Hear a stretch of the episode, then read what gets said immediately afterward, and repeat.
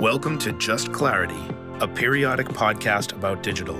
Just Clarity is produced by the team at Digital Clarity Group. We help leaders transform the experience they deliver to customers, prospects, and their employees through the effective selection, integration, and adoption of customer experience management technology. Learn more at digitalclaritygroup.com. All right, welcome back to the Just Clarity podcast. I am joined by Tim Walters, co founder and principal analyst at Digital Clarity Group, and my name is Jake DiMare. I'm the director of marketing. So, for this episode of Just Clarity, we are going to talk about the GDPR again, Tim. The last time we got together, we shared, or you shared, the five myths associated with the GDPR. A lot of great information there, folks. You can go up onto our website and uh, and find that in the podcast section. What we're going to talk about today, though, is since this uh, the last time we spoke, Tim, you've had the opportunity to go into some businesses and uh, conduct a couple of workshops where you talk specifically about how GDPR may impact those organizations that that brought you in. And so I'm interested uh, to learn what is it that you're that you're learning or hearing um, now that you're out there in the field. Yeah, I, w- I would say that uh, it's the out in the field part that's more um, interesting right now, or, or maybe more um, worthy of discussion. The workshops are are often um, kind of, I, I, almost want to say, uh, entertaining to watch because people typically go through three or four stages uh, in the course of the first couple of hours as they come to terms with the GDPR from uh, kind of laughing and thinking uh, that the uh, bureaucrats have imposed another outrageous uh, set of restrictions on them to beginning to wonder how they're possibly going to be able to comply with the with the regulation to a kind of shock and awe state when they realize just how much um, it requests or demands rather of organizations and and how they're possibly going to be, be able to do that before it becomes enforceable uh, in May of 2018. And so the other aspect of this is what's going on with people who I'm talking to who aren't who aren't doing workshops, uh, who don't think for one reason or another that they need to be worried about the GDPR, at least not right now. Uh, and and so I you know have um, collected uh, three or four kind of top excuses that I keep hearing over and over again from people when I ask them what it is that they're doing at this point, uh, and they basically tell me they're doing nothing. Wow, that seems like a bad idea. Very bad idea. So the first, the, the, the first of those excuses, and I think perhaps the most prominent one, and it's almost understandable, um, is that they say there's plenty of time to worry about it. That is, we you know we've got a lot of things to do. We have to prioritize, and the GDPR is so far away that um, we've got time to to put it on the back burner for now. Uh, and that's accurate in the sense that compliance is demanded uh, only as of May 25th, 2018. And that's, you know, that's a while from now. However, when you think about it, that's, uh, well, let's see, as of October 1st, uh, that is as of tomorrow, um, May 25th, 2018 is about 420 working days away. Uh, that puts a different kind of perspective on it. And, and I think, and, and I'm not the only one who thinks that even for a, a mid-sized firm that, that is not going to be impacted as fully as a, a multinational, obviously, uh, with uh, thousands and or millions of, of consumer touch points, 420 working days is a is a very short period of time to prepare. And and here's I think a good way of looking at it. Consider a single project that that the listeners might be um, familiar with, like selecting and implementing a new web content management solution for your websites. So, how long does that typically take, right? We would say, you know, we do a lot of consulting around helping people select and implement uh, WCM. And very, very roughly speaking, it depends upon many factors, of course, but uh, as a rule of thumb, say roughly 18 months. Uh, if you've really got your ducks in a row, as they say, about six months for the selection process, that is, including understanding what your true requirements are, filtering that down to what we call your focal needs, that is, your highest priority needs that are really going to determine which um, solution you should you should select, going through the vendor selection process, and then about a year to have the service provider partner um, implement and build out the solution that can begin producing business value. Right? Does that seem reasonable to you? Yeah, that seems pretty accurate to me. I know I've the the better part of my career, I spent a lot of time doing exactly that kind of work, and 18 months is is a, is is an accurate timeline. Exactly. So so now, as of October, you've got about 19 months before the GDPR is enforced uh, in in 2018, and you have to realize that in all likelihood, most organizations are going to be facing two or three, at least, distinct technology selections and implementations in order to be in a position to be compliant. So, for example, you have to create a system. I doubt that most organizations have this now. You have to create a system for storing and retrieving granular responses to your request for consent to collect personal data. So when you ask someone, may I collect this and that data for the purposes of doing A, B, and C, you have to store that request and their response, obviously, so that you can prove that they provided that they that they gave their consent. This is like preference center 2.0 yes. So it but it also has to be granular. So they can say i will give you my consent for the purpose a but not b and c or a and c and not b. So that all has to be stored. Uh, it has to be retrievable so that you can prove uh, prove when requested and so forth. You also need to create a system that can basically scour all of your databases and data storage facilities and give an accurate and utterly complete response to the question from an individual Do you have any of my personal data? And that, on the one hand, might seem easy to some people because they'll say, Well, we have a kind of master customer um, database that powers the personalization on our website. So we'll look in there and see if we have any personal data for that person. That's probably a good place to look, but you might have personal data about that individual in many other um, systems throughout the organization as well, let alone throughout your global organization. You may have it in servers or databases that haven't even been active for months or years. You may have it in backup storage. You may have it on personal computers of employees who have copied it to thumb drives. You may have shared it with partners, and you're now responsible for identifying that.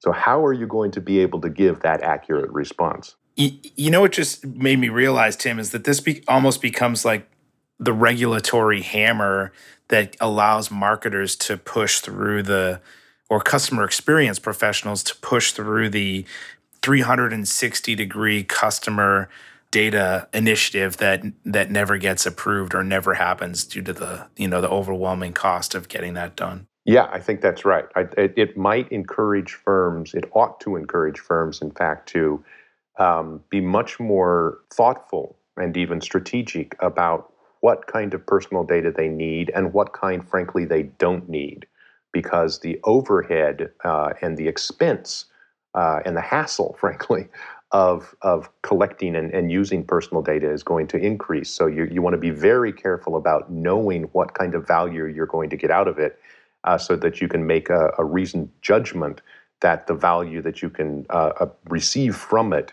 um, compensates for the hoops that you have to jump through in order to uh, collect it and store it and treat it with the responsibility that the GDPR demands. Um, in addition to that, you're going to have to create um, a system for identifying all of that data once you've answered that question, for extracting it uh, if requested, and that means destroying any traces of it in your systems and again in your partner's systems and so forth, for packaging it into what is called an easily machine readable format.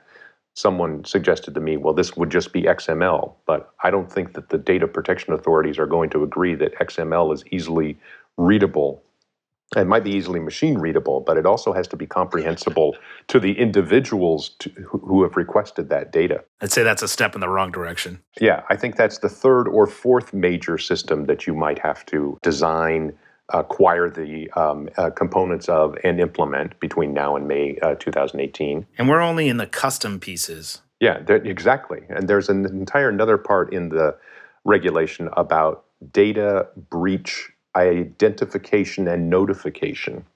So, you know, we just saw in the case of Yahoo, who, who would have us believe that uh, they were unaware of uh, a data breach that resulted in the loss of 500 million uh, personal data about 500 million individuals for over two years. That's um, not um, that's not acceptable under the GDPR. So if you don't have it already, and frankly, most organizations don't, you're going to have to have much better systems for, uh, first of all, breach protection and you know security and threat protection, and then data breach identification uh, detection and data breach reporting because those reporting requirements go up substantially. Uh, and, and just generally a complete rethinking and hardening of the security and threat protection layers, given how devastating the fines can be that might be levied if you have a major breach like Yahoo. So, in short, in other words, I haven't even begun to talk about all of the business process um, review and redesign that goes into being compliant. It is probably altogether even more time consuming and complicated than the technical aspects of compliance. But you can see that 420 working days begins to look kind of laughably short once you begin to realize all of the things that have to be done by an organization or all of the things that may have to be done. And in, and in many, many cases, they will have to be done in every organization in order to uh, be compliant by May, May of 2018. Yeah, agreed. It does seem like a very short amount of time. Yeah. So the second excuse that I get is, um, and this one is also quite understandable, um, especially for in the U.S., um, maybe less so in Europe, uh, and that is w- we'll wait and see if we get caught. All right, and basically we'll cross that bridge when we get to it. So if we get caught, then we'll pay the fine and we'll respond accordingly and so forth. Because typically the, the situation um, in the US in particular has been that fines have not been that excessive, that, that uh, invasive, and regulators uh, are satisfied with the promise that it's never going to happen again. Just think how many times Facebook has played has faced that kind of, of criticism, and then you say, "Oh, sorry, we didn't we didn't realize that toying with the psyche of our customers was a bad thing, and so we'll, we promise never to do it again." This excuse is not valid because um, I don't think we talked about this in the previous podcast, but it's worth repeating if we did um, it's very important to realize that this it is not the case that the law comes into effect in May of 2018. It came into effect in May of 2016. It is now the law of the land, so to speak, in every EU member state. However, the regulation specifically spells out that there will be a two year transition period in which it will not be enforced or more particularly, data protection authorities should not enforce it. Um, so this is the grace period. There's a two year grace period between the time it, it became law in 2016 and when it becomes enforceable or will be enforced in May of 2018. Uh, so, what you cannot possibly say in May of 2018 is oh, sorry, but this is a brand new regulation and you have to give us some time to get used to it or get ready for it. This is the time built right into the regulation that companies are being given to get ready for it. And you ought to be taking advantage of that time. And interesting, actually, let me add something there. When you look at the fine structure, uh, the, the ways and, you know, what kinds of things will get you what level of fine in the regulation, there are pages actually of things that the data protection authority should take into account in determining the level of the fine. And one of them is whether you can demonstrate that you proactively tried to comply. So you could say, okay, we did violate the regulation, but look, we did all of these things. We tried to educate ourselves. We had conversations with the data protection authorities. We implemented some new processes and systems. So you can see that we were making a good faith effort uh, to comply with the law. And, and a reasonable data protection authority would, would realize that that could, that could moderate the amount of fine or cancel it altogether. But if you don't do anything until the law is close to coming into effect, um, it will have the opposite impact on, on, the authorities because you will have um, precisely not demonstrated any good faith attempt. You, you will have demonstrated that you were basically purposefully ignoring the need to be compliant with the regulation, and that would likely increase the level of the fine that you would receive. Interesting. So, so let me let me just try to clarify that. If you have taken, if you've made some good faith effort to comply, then the regulator can use that as a decision point when they decide how much to fine you for a violation. Exactly. Does this mean if you're caught in violation of GDPR, it doesn't sound like there is there are court proceedings at that point. It just sounds like the regulator decides what to do. In most cases, the regulator uh, would decide what to do. So you, you, every organization needs to designate the member state data protection authority, uh, and there may be more than one data protection authority in a in a country like Germany or something. But in any case, you designate the data protection authority that, uh, as it were, is going to be your watchdog, uh, so to speak, although they want to think of themselves more like your partner, uh, your partner in privacy. um, and that, so that's like the that's the lead data protection authority uh, if it comes to a question of whether there's been a violation. A large organization that operates across Europe might have might draw the attention of data protection authorities in many different countries, but there will and they, and they will then need to cooperate in determining uh, whether or not there has been a violation and whether uh, or not it, it, requires a fine. But in principle, there is always a, a, a, designated lead authority. Excellent. So, what's number three? The third excuse is this one's kind of audacious. Yeah, we looked into it and we've got it covered. And you can see, given what we've reviewed uh, merely from the technical aspect, uh, the kind of infrastructure aspect of, of compliance, it's very, very unlikely that anybody uh, is uh, is fully compliant with the regulation today. Uh, as a matter of fact, this particular response um, I first heard from a, a vendor, a software vendor, and vendors have a special, ch- an additional challenge, uh, and I must say uh, as well, additional opportunities in the context of the GDPR because it not one. So let's say I won't name a software vendor, but just imagine somebody who's selling WCM, since we already mentioned that. They need to make sure that their business and their um, customer relations and the way in which they handle personal data is, you know, in their marketing efforts and so forth, is um, is compliant, just like any other client organization of theirs.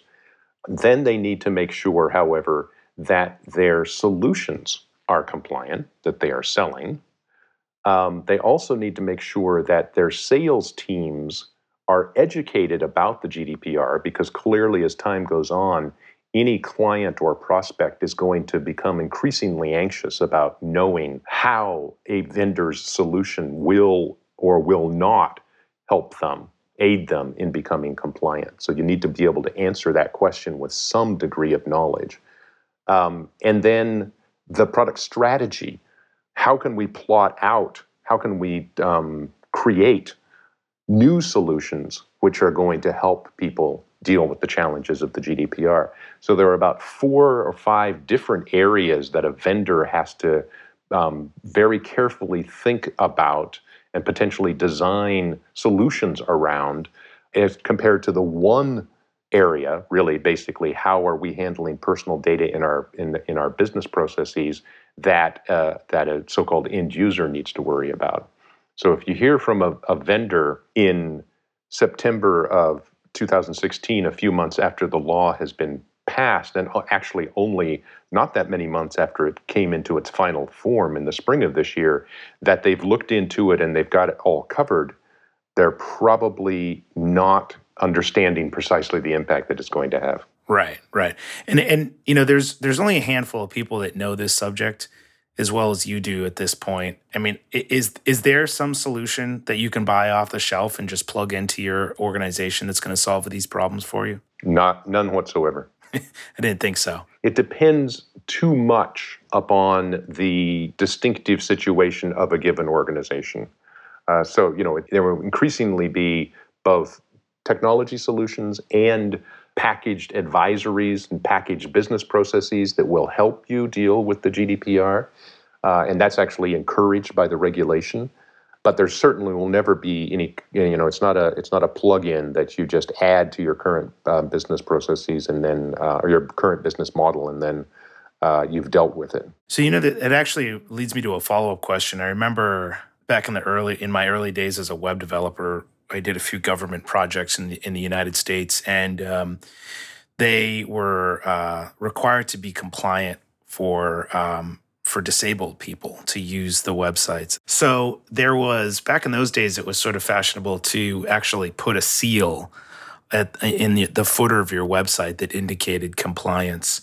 Um, do we? Do you sort of know of any organization that is even offering the testing and certification that's necessary to say yes this organization has done everything they need to do and they're compliant or does does that not even exist yet Yes. Well, I, I can't say for sure whether um, whether it exists yet, but again, um, and this this is a this is one of the ways in which this is something that shows that the authors of the regulation were trying to be business friendly uh, in their in, in, light of their responsibility to protect the privacy and, and personal data uh, of EU residents. So there's an entire section of the um, of the regulation that is about um, certifications and um, seals and so forth. Just just as you were talking about it in the case of uh, of compliance around um, accessibility. Uh, th- those seals have not been completed yet, um, and they'll probably vary by uh, industry and so forth. But that motivates companies within a given industry to come up with joint solutions that are uh, recognized as acceptable uh, under the GDPR and to create some kind of, of certification program and then a seal that you can achieve, as it were, and display um, at the uh, upon the completion of that program. And that will, you know, provide more trust and, and insight from the perspective of the uh, consumers who are visiting those sites or, or interacting with those companies, and make it easier for companies to um, have some assurance that the way in which they're behaving will be found um, appropriate should it come to any kind of review with a data protection authority. So, what else? What are the other reasons why people are not making any uh, any progress? Yeah, the fourth one that I wanted to talk about is uh, is actually the one that I hear most often, more than any other, uh, and this is continues to astonish me. And as time goes on, it astonishes me more and more um, and you'll know why when I tell you, and that is um, basically what's the GDPR? Uh, I was just at a at an event last week in uh, in Scandinavia, and there were about oh I don't know forty different organizations there, and I had as many conversations as I could. I probably started irritating people because all I wanted to do was say, you know, what's your organization doing about the GDPR? And I would say without exaggeration, 80% of the time, if not 90% of the time, they didn't have any idea what I was talking about. Uh, and these are, this is in Europe, right? um, and this is, you know, what, 18, 19 months away from, from implementation or from, from enforcement. I, in, a, in a way, I we you know, I think this is we talked about these as bad excuses for ignoring the, the GDPR. This is actually a good excuse for ignoring the GDPR because you're literally ignorant of it. I mean, I can hardly blame you if you haven't heard of it. I can't expect you to have made any progress towards complying with it. But it's only a good excuse for ignoring it as long as you're genuinely ignorant. Uh, and as soon as you become aware, like right now, dear listener, um, then your obligation is to uh, to jump into uh, action uh, and begin as quickly as possible doing all of those things that we've uh, listed. And again, those were only a few of the things that you're going to need to do between now and, and May 25th, 2018. Right, right. Th- this one's interesting to me. Uh, I've been to um, a few events recently where I've had the opportunity to communicate with CMOs at very well recognized global brands. And of course, this is very unscientific. Um, it was just, this is just anecdotal, but you know, I I spoke actually at these events, and so I had the opportunity to talk with you know 35, 40 people at the same time, and I asked each of the groups, you know, what what do you know about the GDPR? And, and in each group, a couple of people did know exactly what I was talking about. The overwhelming majority had no idea. And unfortunately, I can't. I wish I could say which company this is.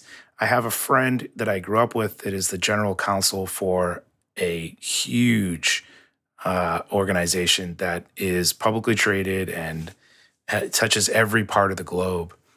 And she uh, declined to to comment on the record because it, I think they see it partially as competitive advantage um, to discuss what they're doing about it. Um, but she knew exactly what I was talking about, and she's taking it very seriously. Yeah, that's that's very interesting because it precisely is a competitive advantage. You know, that's that's a good way of thinking about it. Um, for example, I was also at another big event in the U.S. in this case, uh, where there were a lot of service providers, so consulting firms and systems integrators and digital agencies.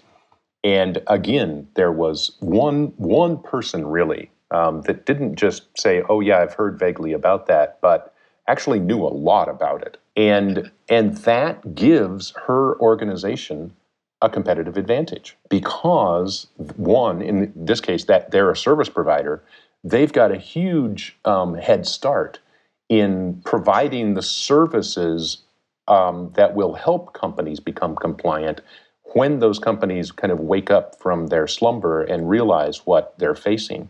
And if you look at it not from the perspective of a service provider, but from a, from those in, end user companies, uh, if you're working on the GDPR now, or if you've been working on it, if you were working on it six months ago before it even was passed as law, but it was clear since uh, no later than December 2015 that it was going to be passed, that's when you know the real proactive firms should have begun working on it. And if you've been working on it now for three months or six months or nine months, uh, you've got a massive head start uh, and a massively easier uh, effort uh, in coming into compliance compared to your to your competition. So here we are. Um, any organization that that stores or processes the information of EU residents has to most likely install four or five new bespoke systems that don't exist. Uh, that's technology. Uh, they have to change the way they operate. They have to retrain their their team. Um, they have to certify that they're in compliance. They have roughly 19 months, I think we said, to do it. And you know, uh, sort of anecdotally between you and I, it seems like probably a tenth of the businesses that we've spoken with actually know that this is this is coming.